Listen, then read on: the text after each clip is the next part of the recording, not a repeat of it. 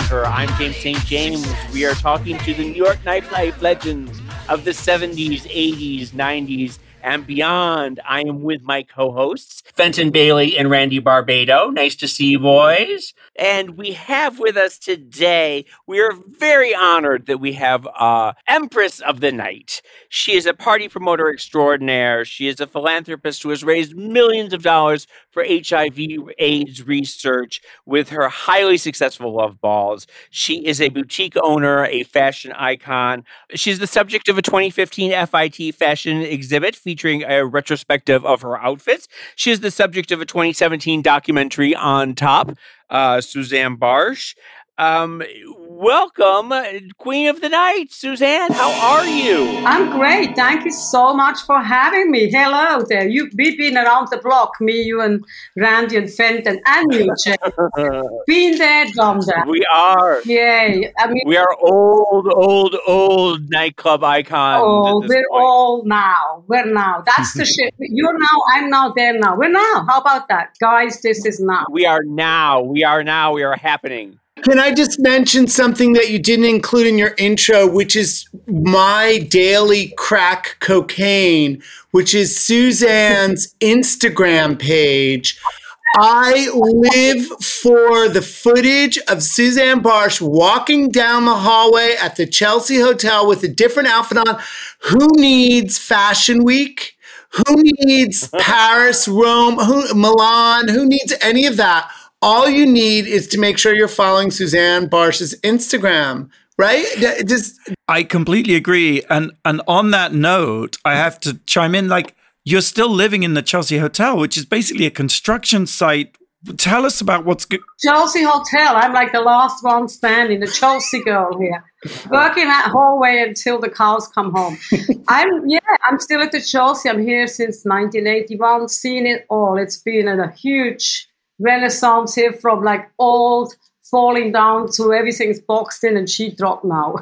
Uh, but my apartment is still old. I wouldn't let them in to do anything.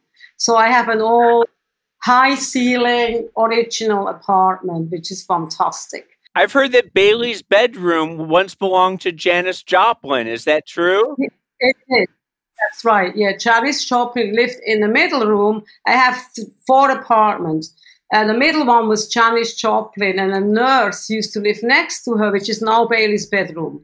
And the nurse used to complain because Janis was so loud and had loads of parties. And Janis would go over to the nurse to give her signed albums, signed records.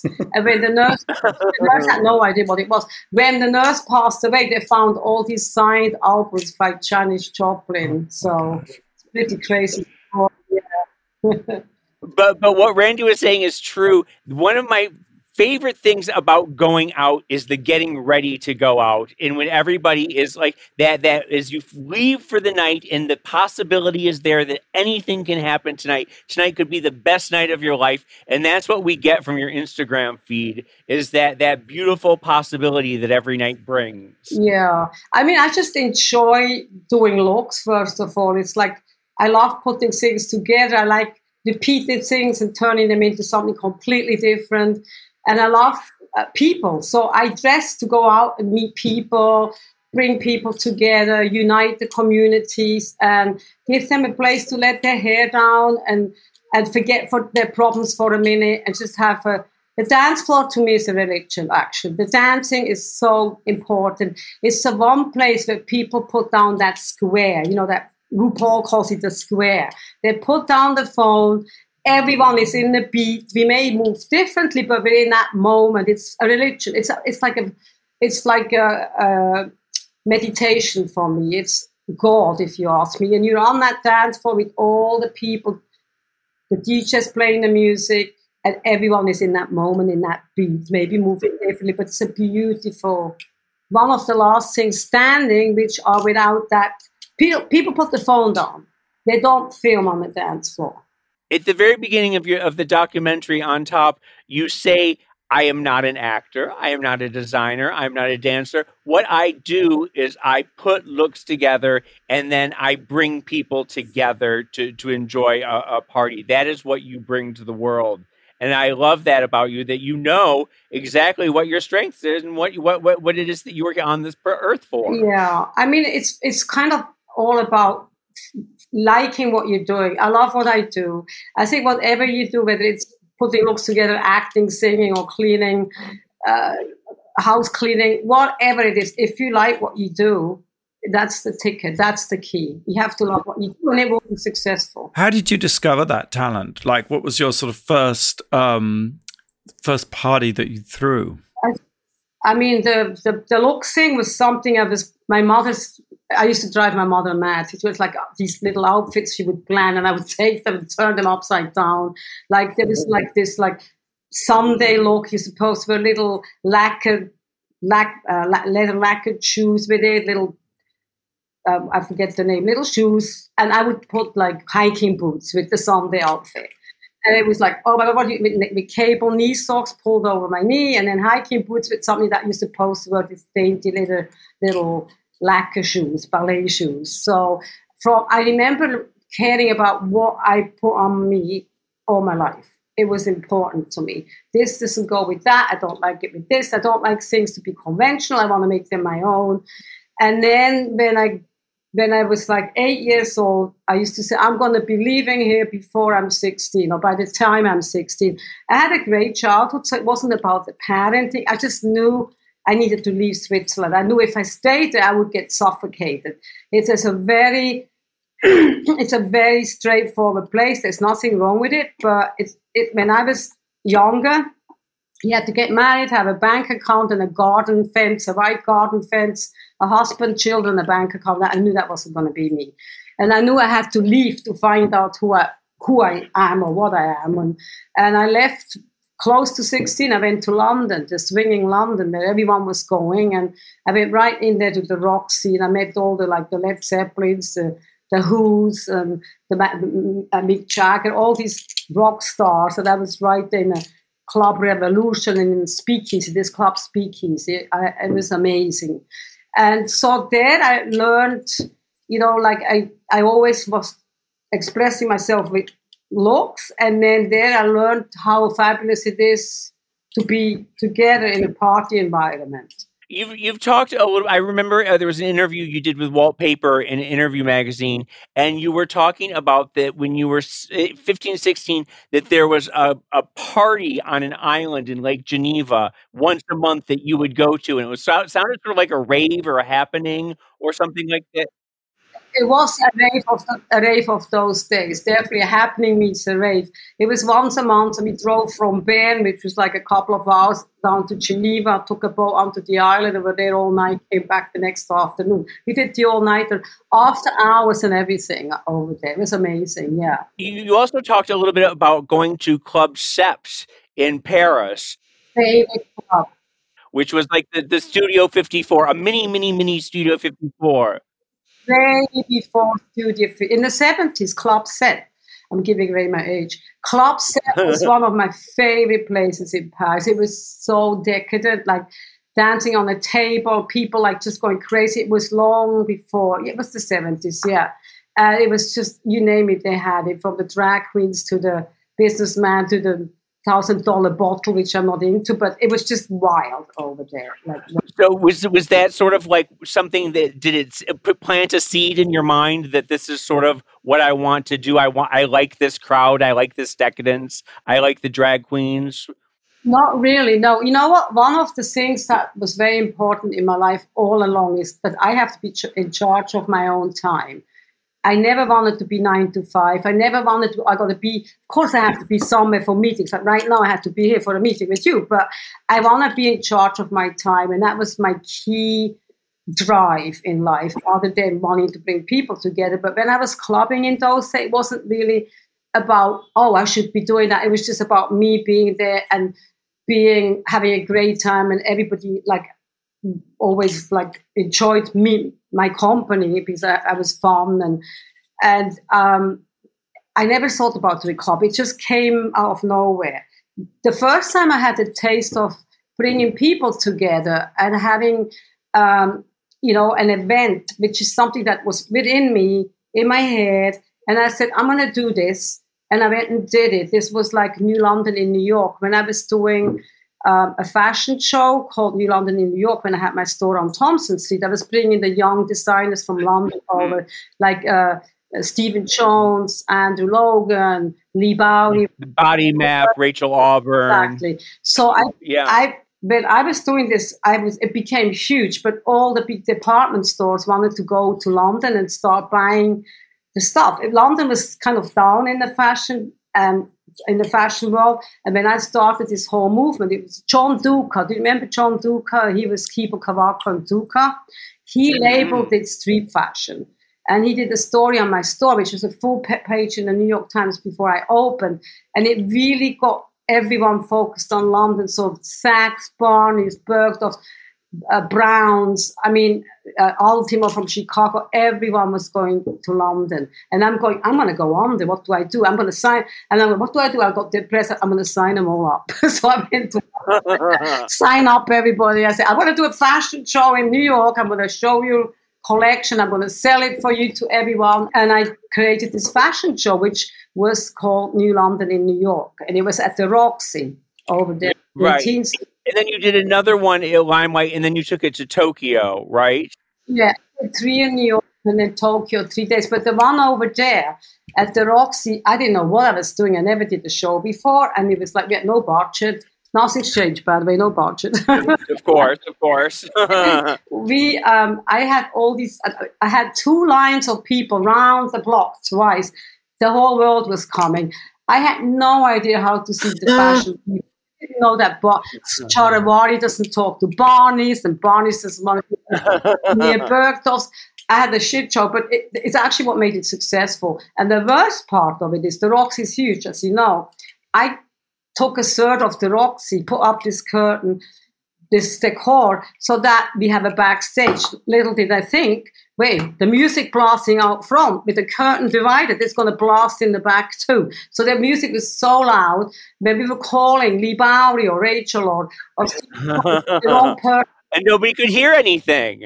No, but everybody went on stage at the wrong time. It was chaos. chaos. And the chaos is all of it made it very successful. Well, that, that's the Suzanne Bartsch magic right there whatever used to very chic, you know, Calvin Klein organized. I was like this hurricane came in and it, I seven hundred fifty thousand dollar worth of clothes after that show. It was amazing. Wow! Like how? So so the business part of it, you were just did you like? How did you figure that part of it out? Were you just doing it on the fly? On the fly, but I'm I sort of my creativity and my business are both very strong, so I can marry the two. And I knew I needed a clothing rack and a price tag. How much do you want for it? I added up a percentage what I get, and we. It was no, it wasn't. I mean, it wasn't that hard. That's how I got into the bringing people together. That's the first time I had a huge crowd coming to something that came from within that I created and I got hooked. I got addicted. That's how it started, if you want to know. And James, can I just chime in though? Your store, was that like a gathering place and a magnet? Would people come and hang yes. out in the store? Yes. What would yeah. Yeah. Yeah. Like Andre Walker, his mother used to call. He said it, she knew he would be at my every day. Andre Walker would come hang out. And he, he was at school and then he didn't go home. And the mother would call, Is, is Andre here? She worried about him. Uh, yeah, it was very much a gathering store and also a place. And the buses used to go, tourist buses would go by because it was so colorful, my store, especially the one on West Broadway. So I had like tourists. It was a tourist attraction, actually. It was amazing we didn't have Instagram, so not that many people really know. You know what I mean? Yep. I would be fucking. So I'd be bigger than you all together if you had Instagram in those days. Just kidding. Um, well, I want to go back to London a little bit because in London you are there during the time of the Blitz yeah. uh, uh, with Steve Strange, yeah. Leigh Bowery, all those people. Um, tell me a little bit about going to the Blitz and about the clubs that, that were happening then. It's like what gave rise to it because you know I was I was at school then and it was like all about punk and very kind of grungy and anti-establishment so but suddenly there was this fabulous extravagant new movement and I just love to know what kind of drove that what made that happen I guess you said it, anti-establishment. The clubs were very boring. It was very predictable. And doing one-night stands in the club, which I was doing in Switzerland when I was young, younger, that's what was starting in London. Everyone wanted to do one-night stand. Nobody wanted to be committed to, oh, I got to do this every day now. And the one-night stand movement happened against, in a way, anti, anti-establishment. So we would get a space that wasn't necessarily a club or a bar and turn that into a fabulous night once a month or once a week. Blitz was in the Covent Garden where um, it was actually a Monday of all nights. Monday is never a great night for parties. And when Steve took that, it was just incredible. Like it was called the movement was called New Romantics. And every week people had a completely new look. It was never like a different whole different environment of of expressing yourselves and we, we were all dancing with like you know like Kraftwerk we all they always play Kraftwerk and everybody danced like robot dancing like the same way like the moves at the same time without planning and then it, was incredible that I, it was just like a a Fellini movie, really, you know. But to uh, this day, Steve Strange's "Fade to Grey" is one of my favorite singles. It's yeah, so good. Yeah. It's he was so charismatic. What a he had a crush on my boyfriend, so I got away with murder. I mean, he was such a character. What a lovely guy. I loved him. So yeah, the whole new, new romantic thing in the late seventies was after punk, you know, came that, and the one night stand was about not being committed to anything, you know, total freedom. You could leave any day you wanted. You don't have to go every week. If you don't want to do it, you don't do it every week. And then, of course, Leigh Bowery's club was amazing. You mentioned Leigh Bowery. I want to talk about sort of how you met Leigh in Trojan and what they, what your relationship was with them because you probably had a very intimate relationship that not many people. Tell me a little bit just about Leigh and what he was like as a friend. Leigh was just really funny. He was very sarcastic, hysterical. His jokes were so dry. I loved the apartment he had with Trojan. And him and Trojan were the ultimate magic to me. Trojan, I wish, I wish Trojan didn't pass away. He was such a genius and yeah. the two together were just like it doesn't get any better. The, everything about them was just magical, and they were just guys. I mean, they weren't difficult, you know, like like you and I. How was you when I met you? The same thing. There's nothing to it yeah. that I can. I mean, Leigh was outrageous, really outrageous. And the more outrageous he could be, the, the happier he was. But they were good friends and same you know, like hang out girlfriends, you know. Yeah. Um, when you came to New York, it was 81. And uh, I remember you saying that one of the first places you went to was the Jefferson, uh, Arthur Weinstein's After Hours Club. Yeah, on 14th Street, right? Yeah. Yes. Yeah. And that, that was sort of like, it, it felt European to you. It, it, was the one place in New York that felt fabulous. It, yeah. I came to New York in 81 for a, a, Valentine's Day love affair, and I ended up staying, and I was missing all these constant changes in London and the clubs and the whole everything and the looks. And I said to my uh, boyfriend, I really miss everything from London. And, and he goes, Why not import what you missed? And I'm going, Why not? It was actually his line, not mine. And there I was, Yeah, I'm going to import what I miss. And I decided to do the store, and I went I do a store and bring the fashions to looks over here. It's the one on Thompson Street, the, fir- the first one. Yeah. What was it called? It's Suzanne um, Bartsch. I was trying to find the name. I always, how can I, what should I call it? I couldn't think of a name. And then John Mabry said, hey, just call it your name. Best promote yourself, keep your name. Great idea. And I did the signature and I used that as my name. And that was the best thing, best advice I've had. One the best. But now the, the stores on Thompson Street are really, really tiny. Was it just one of those little tiny storefront places? Yeah, yeah. Romeo, remember the hair guy, hair salon Romeo? He was a Yes, Romeo, uh huh, sure. Across the street from me. And it was this old English paneled windows with the wooden panels. It was like a magical little box. And then, then Michael Kosif did the decor. We did, we like glued tissue papers, like crumpled tissue. We painted it like a really nice bright blue a bright ba- baby blue, and then we put this tissue paper. He, it was his technique with glue. Looked incredible. So it was all um, made with love, handmade. good. Everything was good. I imagine that in 1981, as MTV is breaking in America, that all the people that who were that you knew in London were suddenly famous in America. Like all those people you'd been hanging out with, suddenly they all had MTV hits. And so you were sort of in the know, you knew them all. And so to, to bring them to New York was sort of an easy thing. I mean, the fashion part, that the, the, the, people that I brought here were all like more in the fashion world. Um, you know, like Leigh was at that time wanting to be a designer. So, uh, I mean, the, the I'm not sure what you mean. The music, I didn't really watch MTV, by the way. I didn't have time to watch TV. I mean, it was music video. Yeah, I would see people that I know from London in music video, videos, performers, but not the people that I brought. The designers weren't really in the music videos. They may have, you know, like Sue Clowes was dressing Boy George. She was one of the right. designers. So I saw her clothes on Boy George, but she herself wouldn't be in it. Is that what you mean?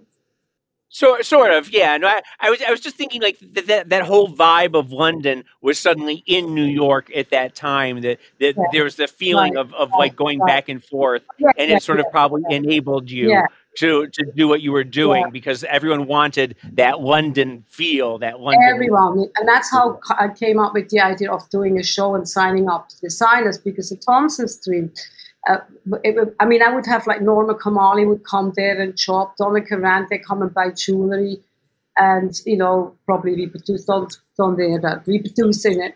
And because I had also this this jewelry, I bought jewelry in the flea market. Well, as long along with Andrew Logan's. Um, then your second store, uh, Peter Peter Gatien was a backer, wasn't he? For five minutes. so what what happened? Is, okay uh, for uh, where were we? So there's my store. I was um, worried because everybody was going to London buying. So I signed up with Designs, and that was my first job, taste of bringing people together. And at the same time, I opened the biggest store on West Broadway. And the backer was Steven Greenberg. Remember him with the white hair? Greenberg? Yeah, sure. Greenberg with the Rolls Royce and the white hair. and um, he got caught with insider trading stuff. There was some things going on. Whoops. And just as I was building my store, he decided to dump me. Like he he got rid of everything that wasn't um, business. He didn't really know the fashion business, and he got involved because he liked what I was doing. But he didn't. Everything when that happened, this inside scandal, he got rid of everything. So I was there going, do I do or do I die? I was half built. And I'm gonna, I'm gonna do. I'm not gonna die. I'm just gonna go with it. And I kept going. I don't even know how I did it. Then Annie Flanders from Detail. Sure. Said, "Oh, my ex-husband has money. Maybe he'll invest in you." So I met him, and he did. He bailed me out from Greenberg. But then that turned into a hashtag Me Too story uh, I don't oh, want to. No. I don't want to talk about. Like, he's still alive. Sure. I don't want to go on about it, but it was not ugly. So I quit. I walked. No, wait. Peter Gatien came first. First came Peter okay. Gatien after Greenberg. But instead of giving me the money like he said he would, he got me a bank loan. And the bank interest was so big, I was like going broke just looking at the statement. It was nuts. this isn't helping me. It's actually going to give me money and be a backer, a partner. So he waited for me to figure out something else. And then I got Annie Flanders' husband got involved, ex husband. And that turned into a palaver. And then I quit. One day I was going downstairs and I saw somebody build a disco, 70s disco in the mid 80s. And I'm going, this is too good to be true. This was Savage, right? Yeah. This guy, Leo, was down there building this club. And and he, uh, I said, oh, I'd, I'd, like to do a night here. And he said, well, you could have Tuesday night, but I don't have a liquor license. So I said, forget it.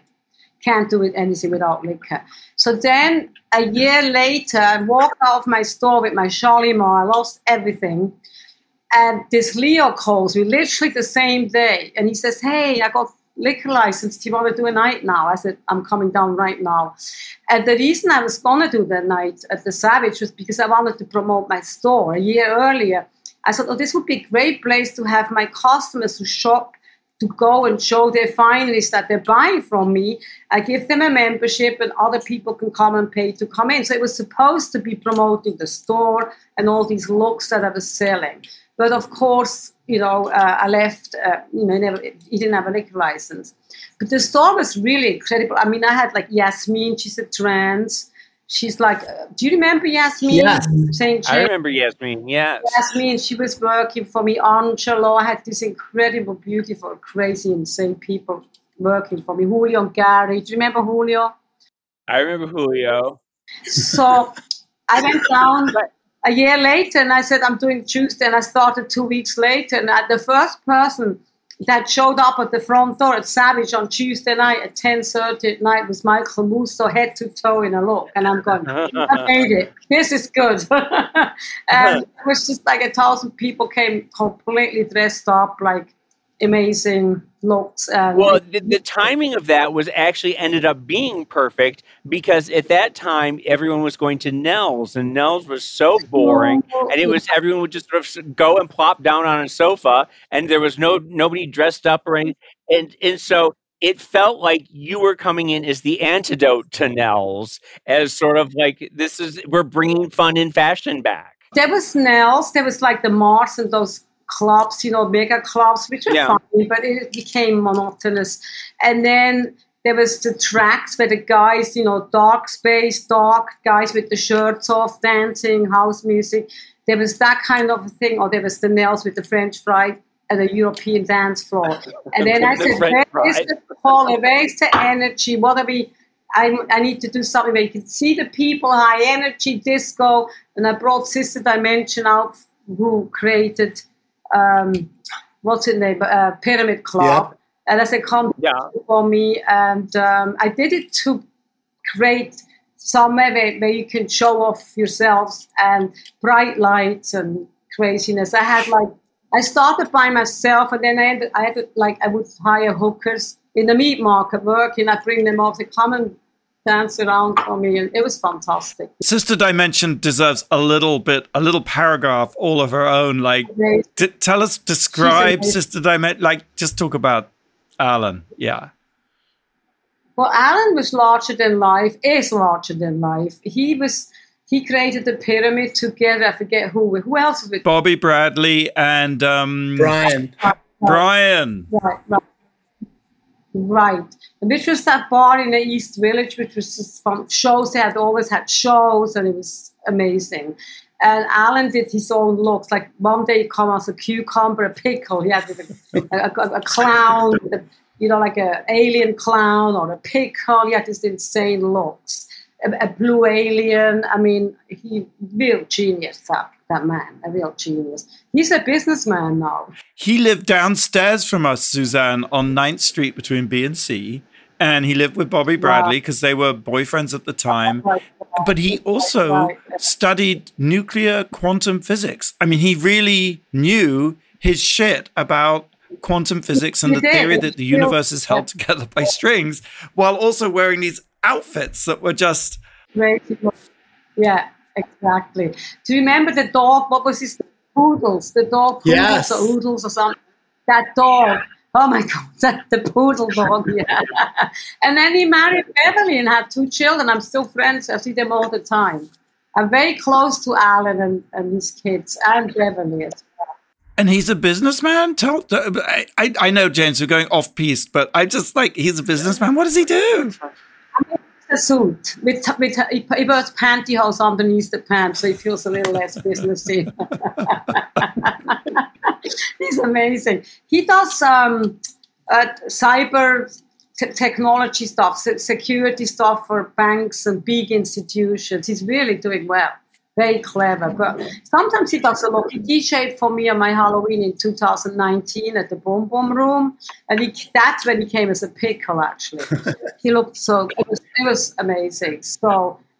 It's amazing how the sort of universe works. Just like that, you had decided to leave the store and walk out at the same time this oppor- opportunity presented itself to you.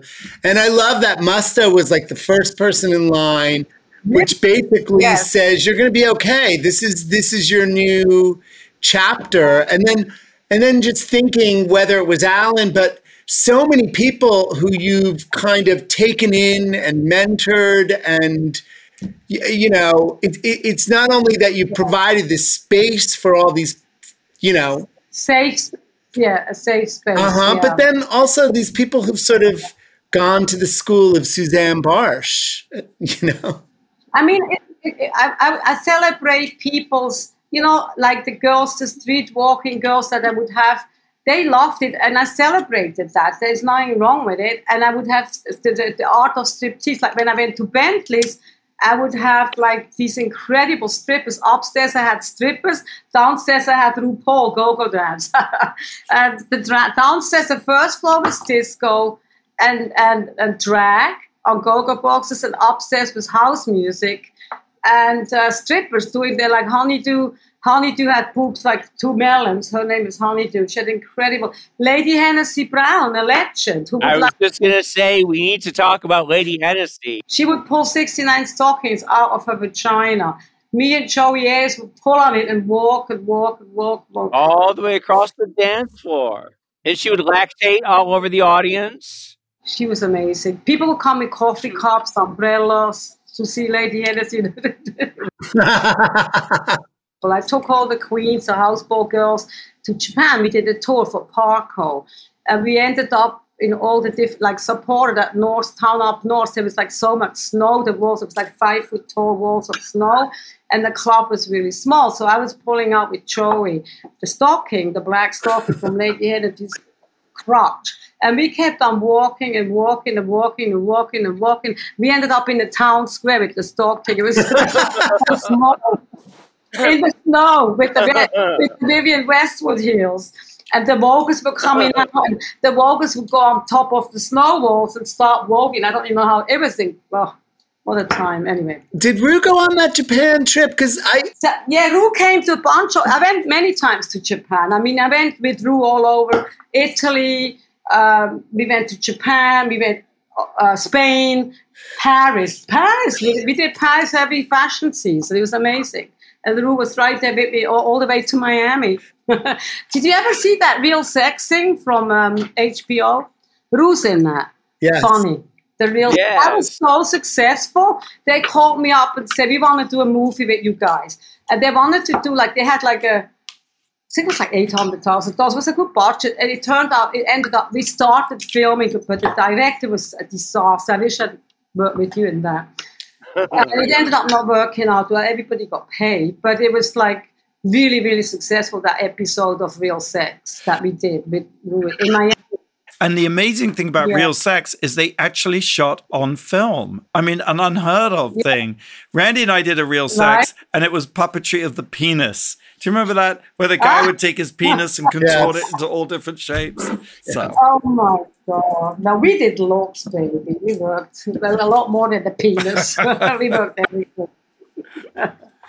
yeah, I forget where I'm at. Never. Okay. Go back into Sauvage real quick. I think that one of the the things that sort of set the tone for me, especially, was seeing Kenny Kenny at the door. And Kenny was someone that we had uh, that we didn't know really. You sort of brought him. You discovered him. But the, Kenny was making jewelry, and I, I, liked how he looked. I said, "Hey, Kenny, come to the door. Get away from that jewelry do my door." and he did and he was he came very well doing the door. Yeah. When you got to the door and you saw Kenny there, you knew, oh, this is how we have to dress to get in. Yeah, this is this yeah. is what the club is about. Yeah. And it it was a really great thing to see a doorman sort of set the tone for the party. Yeah. Yeah. Well, I asked him to set that tone, baby. yeah. Yeah. That's what it was all about. To express the looks art. You know, this is art show me your art. Right. You know? So. And then you went on from uh, Sauvage. There was Bentley's, which was uh, amazing. You know, then we also had crazy people. Do you remember Walt? his name was Walt. He was a writer for Spy magazine, and he was very old Irish guy. Old guy, yes. Someone like that. He wasn't dressed up, but yet he's like old school suit, and then he always had a beer can on his head. Was dancing with the beer can. I mean, yes. we would like customers like that too. We don't all have to be head to toe, you know. So we had right, right. Yeah. And then, of course, after Bentley's comes Copa. tell me about a typical night at the Copa and how that all started. And it was the people who own Bentleys said to me, "Hey, we have this club. It's called Copa, Copacabana." I knew about it because Andy Warhol had a party there, and I went to it.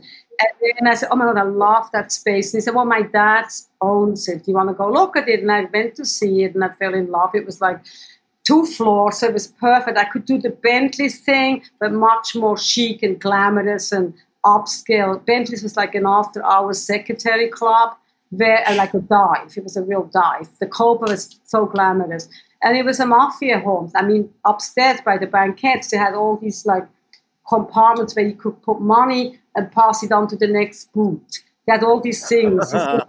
there was like places to all this like put your gun and and things are crazy. So upstairs I was doing house music, and then downstairs I had the disco thing as well, and there I had Sister Dimension again, and Ru was actually the master of ceremony. At that point, Ru was like, she was so incredibly talented, as you know, and she just like on the mic I loved having her on the mic. So she always ran the competitions that I had there, and there I really brought in everything. I brought from the hookers to the to the go-go boys to the Brazilian. I brought all the Brazilian samba culture to the club, and then the club kids, of course, you know. And um, it was a monthly, once a month, right across the street from the Pierre Hotel. Nobody was going uptown at that time, and that made it so special. It was just ah, coming out there at six in the morning at the, the what's the Plaza Hotel in the park. It was just Jackie Kennedy move over. So we felt really there, you know, to the to that location. And that went on for quite. I opened up with the village people. The first night I did there, I had the village people. I remember that. Yes. Disco acts. I had the Weather Girls. What are the three? I forget who I'm. Temptations. I had all these acts there every month. I had something. Yeah. So, and then one point that I have to put this part of the payback to Peter Gatien, he wanted me to do events over at the Limelight. So I went there to work a couple of weeks, hated it, like uh, to help him. And, and I said, I can't do this. I said, Peter, I got a great idea. There's this kid. Why don't you do that? I introduced him to Michael Alig. Oh, really? Oh, I got the perfect person for because I'm trying to get out of there to do something.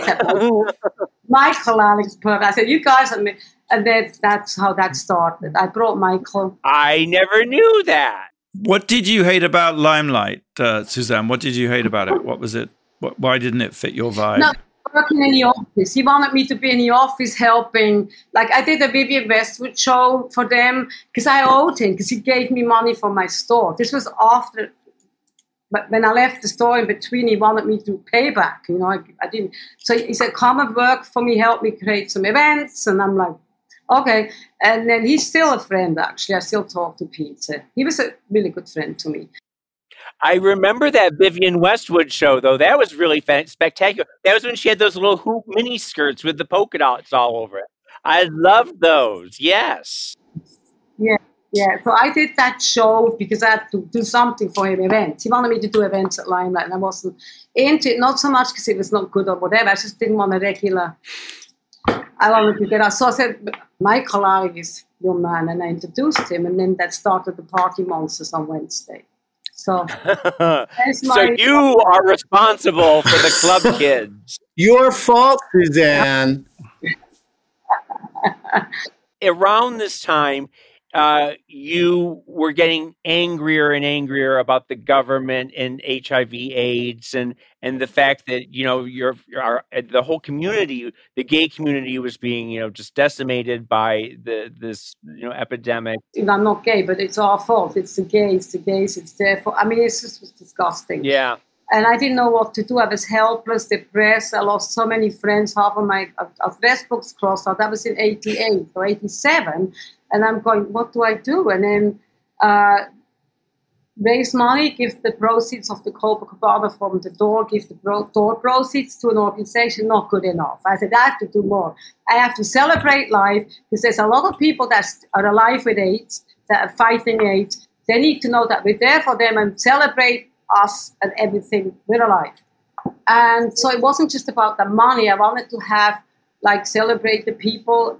That's where the ball. I've been going to balls for years, the house balls, the Harlem balls, and the, the whole um, the, the community was very heavily stricken by the AIDS crisis. Mm-hmm. Yeah, yeah. Community celebrate that community. And one day when I was on a ball, I never forget it was a Sunday, and I came home and I was really upset, just depressed. What do I do? What can I do? And then it, I just a light bulb went off in my head. A house ball, a house ball is what I have to do. But how do I make money with that? These queens don't have money. How do I bring? And then it, within like 45 minutes, literally at the whole, I saw the whole thing. I'm going to go to department stores. I'm going to tell them they're a house for the night. They pay on the be on stage so we can make money for for them being on stage, and we sell tables for ten thousand dollars to Calvin Klein and stuff. I called Simon Doonan the next morning, and he never heard of the house bowling. It's like bluff the whole idea. The day later, he called me and said, We're in. And I called Annie Flanders. So the two people I called was Simon Doonan and Annie Flanders, because Annie Flanders was Detail magazines. And I said, Annie, yeah. we're going to AIDS benefit. The fashion community hasn't done a thing about it. It's time we get up and do something and I want to celebrate life. I need money. What can you do? Can you make a program? Because it's printing magazines. You can print a bloody program and we'll sell ads. I said, Can you help sell ads? I'm in. And then the first person that joined was Michel Roux, who at that time was making Absolut vodka really cool. Like he would have Keith Haring make a bottle of artists paint the bottle. Uh-huh. So the bottle of Absolut mm-hmm. was art yep. statements by famous artists, and he came in and gave right there and then he gave fifty thousand dollars as a that's great underwriting thing. So it was a huge immediate like, oh my god, this was like it's going to be huge, and it was. And you had all the different uh, houses there. You had Omni and Magnifique yeah, and Extravaganza and, yeah, and Adonis and everybody. And they all came out in outfits designed by the designers. And it was, I, I, rem- it was absolutely spectacular. And Leigh Bowery was the MC at the first one, was he? The second one. The second one. The second one. Oh, the, the, the first one was in what, 88? 89. 89, and the second one was 91. Yeah. Yeah. The crowd that came was spectacular. I mean, that was when Madonna first saw voguing, right? I mean, yeah. Exactly. You had everybody there. You had Keith Haring and Madonna and um, uh, Susan Sarandon, Gaultier Mugler, everybody. Well, I, you know, the, the house ball format lent itself to a magical thing. Like the churches, the, the churches, we had the same thing. We had trophies, and we had the trophies decorated by well-known artists. So, like Keith Haring made a trophy. I, would love to. Oh, and, Kenny Scharf made one. Yeah, I remember that. Yes. Yeah, had these fabulous trophies, and then the panel of judges was all celebs: Cindy Crawford, Jean Paul Gaultier, uh, Iman, all these big people, uh, celebs. Andre Leon Talley. Andre Leon Talley, they were all, the churches were all like notable people. And so that, that, that all the ingredients, which were houseball, was my idea. I took their format and made it so that we could make money. It's when you there's a celeb, people pay, you know. So, and then at the same time, it's important to have the houseball community be part of it.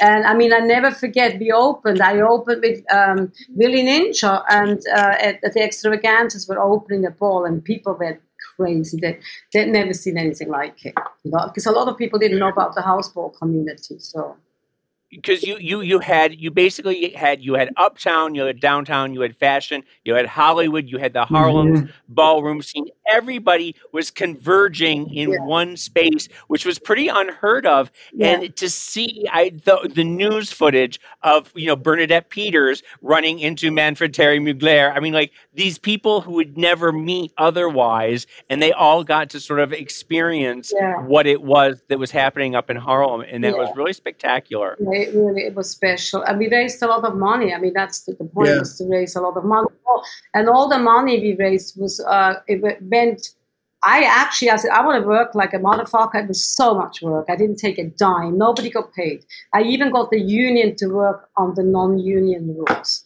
and it was huge. I said, I'm not just going to give the money to anybody. I want to know where that money goes. So I went together. I had a commun- uh, I had a committee, and we went to look at all the programs that we were thinking to give money to. I, I had DIFFA as the middleman.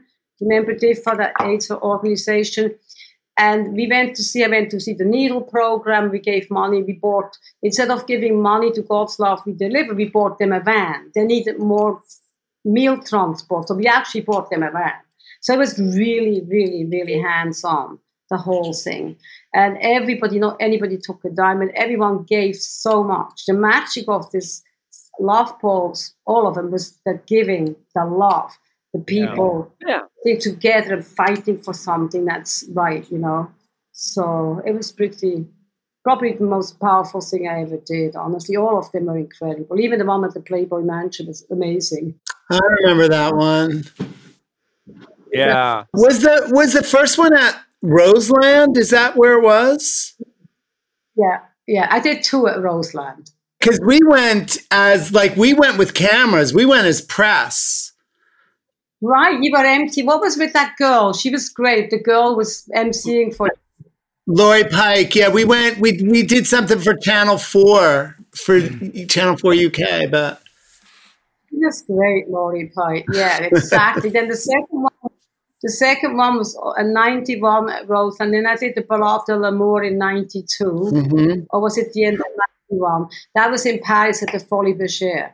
That was another incredible crazy, amazing event. I mean, French never did anything, and they all got together and we raised seven hundred fifty thousand dollars over there in that one night. You know, I had like this. The, the Ballade de l'Amour was not uh, a, churches or anything. It was like Walk for Love means de l'Amour, and I had to simplify over there. And I had like people come out and do whatever they wanted. Like Gaultier came out with Mugler because you know they're competitors, so they exchanged jackets. Oh no! yeah, took his jacket of this, which was fabulous. Um, Azzedine Alaïa was carrying Jean Paul Goude on his back. well, everything was. Uh, Mario Testino came as like a, in drag. Mario Testino was in drag with five supermodels just strutting around. Very impulsive, not so. not that the love ball was choreographed, but people were planning, and this was much more like come to whatever. You have three minutes on stage. I want to skip way, way, way ahead, and I want to talk about your um, uh, FIT exhibit. Yeah. Okay. Because the idea of a, a retrospective of every outfit that you've had, I imagine it's quite an undertaking to catalog. And to, how do you still have everything, and how do you still have it all organized? Just the idea behind it is is just a lot of work this is again one of those things. I think when I look at my life, none of it is ever planned. But that's probably why I'm not in the show with you guys, you two. I just go with the flow. I, I, it's an energy thing. I'm very organic. I don't sit there and go, mm, I should have an exhibition. Oh, I should do this. I was at dinner with uh, um, with Mac, Cosme- Mac Cosmetic. Cosmetic were having a dinner um, at Odeon, and James um, Gage sat me with uh, Valerie Steele I love Valerie. She's spectacular. She really is. And I was um, I was wearing these amazing lashes, and that night was like one of those nights. James said to me, "I want to make those lashes. Where do you?" Get? I said, "They're mine." So I ended up doing a lash line with Mac Cosmetic from that night. As I was sitting with Valerie, we are talking about exhibitions. I go, you know, why hasn't done anybody done an exhibition with club looks like, you know, clothes that people actually lived in and wore, wore, and you could have like a story about each outfit. He goes, well, that's a great idea. And I go, yeah, we should. Why don't we do a an exhibition with my I have all these looks? And she says, oh my god, that's I'm coming over. She came over two days later, and loved everything. I showed her stuff, and she said, oh my, let's do this in two years down. And then a month later, she called, We have a cancellation. Would you like to do it next year? And I said, I'm yours. So I went under the Chinese bed into the storage on top of the kitchen cupboards. I have things everywhere. do you have just a, an apartment full of, I mean, is it wall to wall clothes of everything from the 70s on? I have four bathrooms, and two of them are closets, for example. the, bathtubs are full of towels. I took the toilets out and made those closets. Then I have this huge Chinese bed where there's tons of storage below. I have a storage in Brooklyn. I have a big storage, actually. So a lot of stuff is in storage is everything labeled that says this was March 23rd, 1987, no. and the look is by no. Mr. Pearl, and, and, the, these were the accessories I wore? No, nothing was labeled. I still wore everything. I was wearing things. I was, I was wearing things on the way to FIT to take it off and put it on a mannequin, basically. I was not at all. So I just said we had the pier, we had the shop pier, the Thompson Street pier, the big store pier, and then the club. It was in sections, you know. And this wasn't mm. not that was not not all of my stuff at all. We had 128 looks in the exhibition.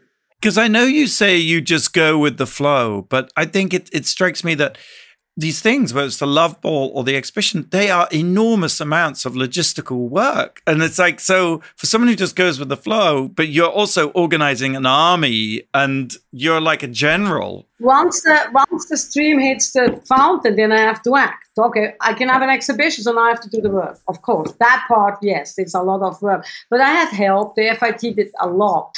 And funny enough, from that exhibition, I was on top.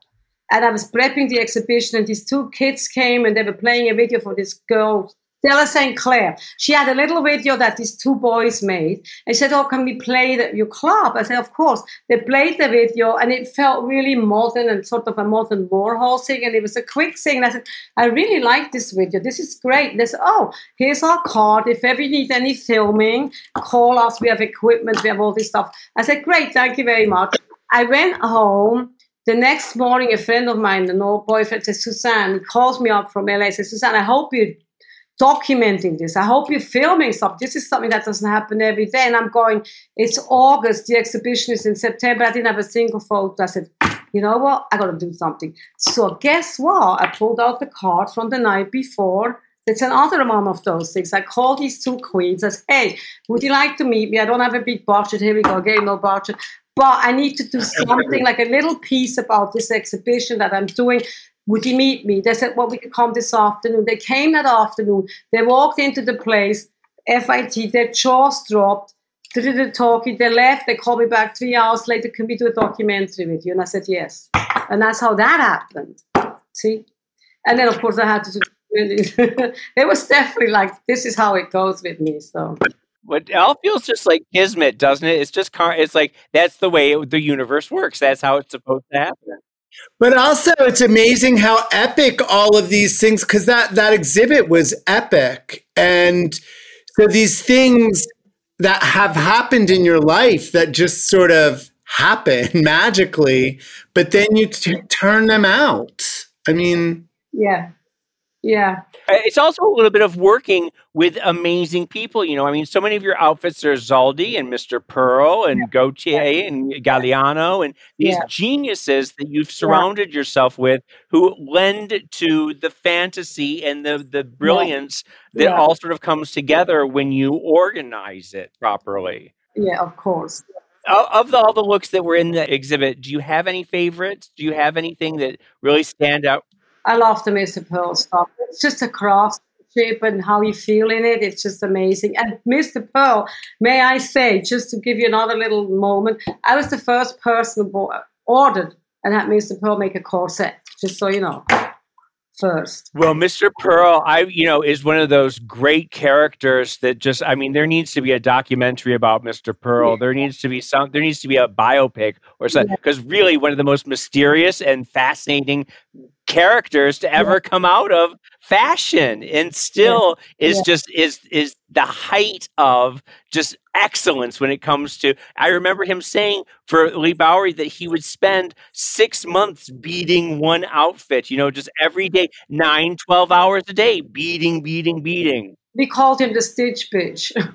It was like stitch, stitch bitch. What about my Madame Ekaterina Sobechanskaya, the ballet genius who created Trockadero Ballet. Unfortunately, she yes. that would be a movie. Madame Ekaterina Sobechanskaya. She created Trocadero Ballet, and Mr. Pearl and her, she used to have a stitch for him.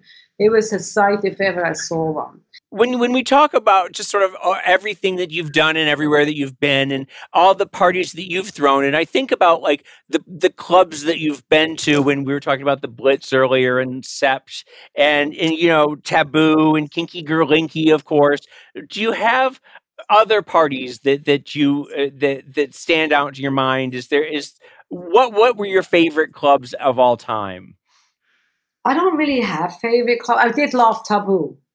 Blitz and Taboo. You did love Taboo. Yeah, Yeah. Blitz, really, um, in, in London. I don't really know. I can't think of a particular club. I mean, I like Danceteria was great. I can't even remember half of the names. To be honest, I just had a great time. it's just a blur. It's it is. I mean, I, one thing I really loved about the club life was club life, and my work was working with Mathu and Zaldy. Do you remember these invites that used to turn up? Here, let me show you something. I'm going to turn. I don't know if this is going to work.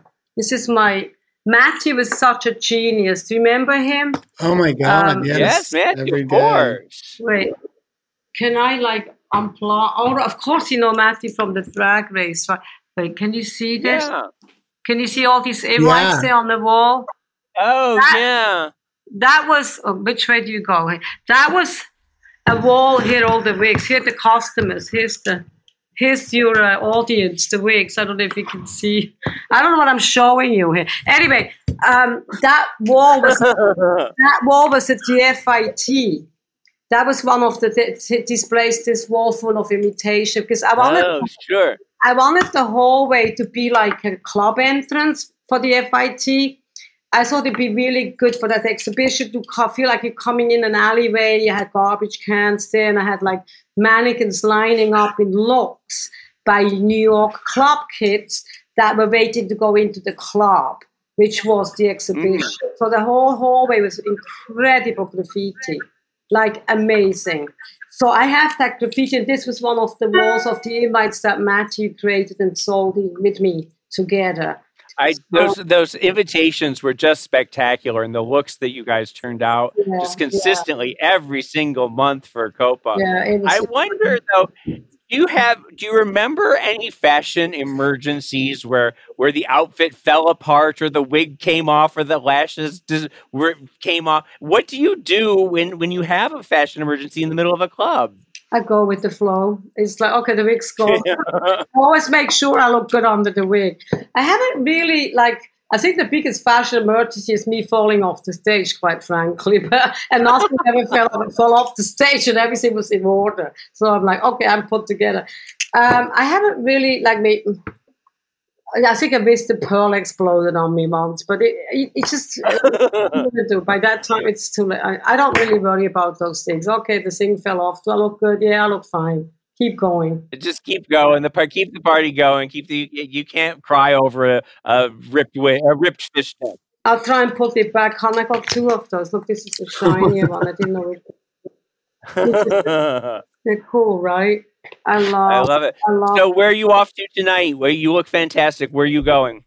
Well, tonight I have my uh, summer party on top at the standard. It's on the Le Bain, and it's every Mhm. And you know, it's funny, but they were saying like last year I lost everything. I lost everything. I had so much work in LA booked for 220 and it all went and it's not work that's going to come back because one of them was like a massive wedding one was the Hammer Museum and they don't have the partnership mm. so it's not like oh it's going to come back.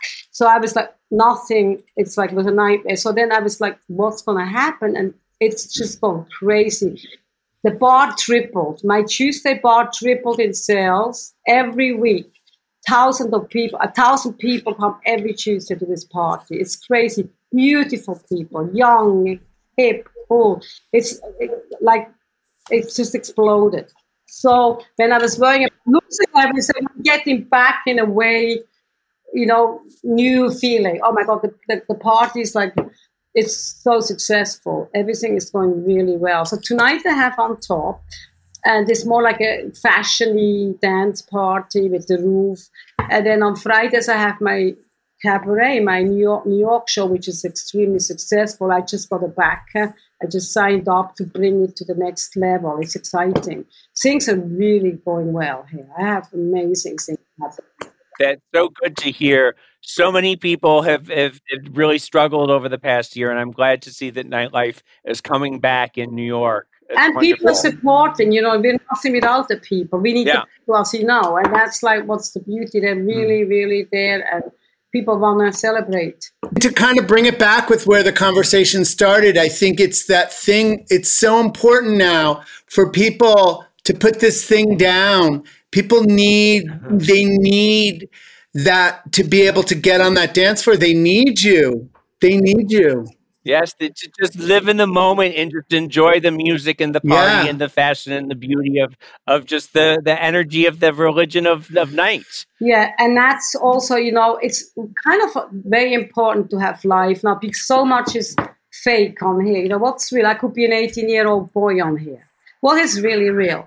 And the fact is that nightlife and the club thing, it seems to me more important, life events more important than ever because we see each other, we feel each other, we have contact. I see your eyes, I see who you really are.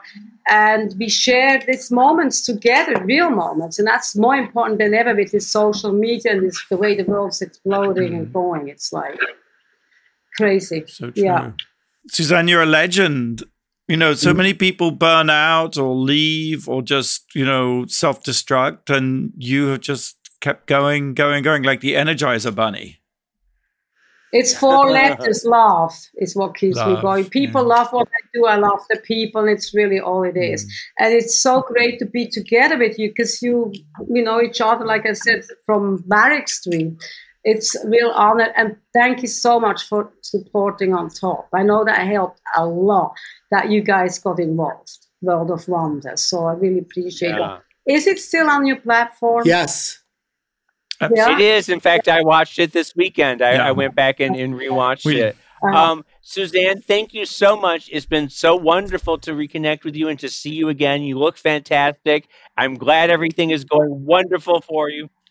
Yeah, let's have dinner. Yes. when coming to LA or when you come into New York, please. Okay. That would be yeah, lovely. let's And Yeah. plan something.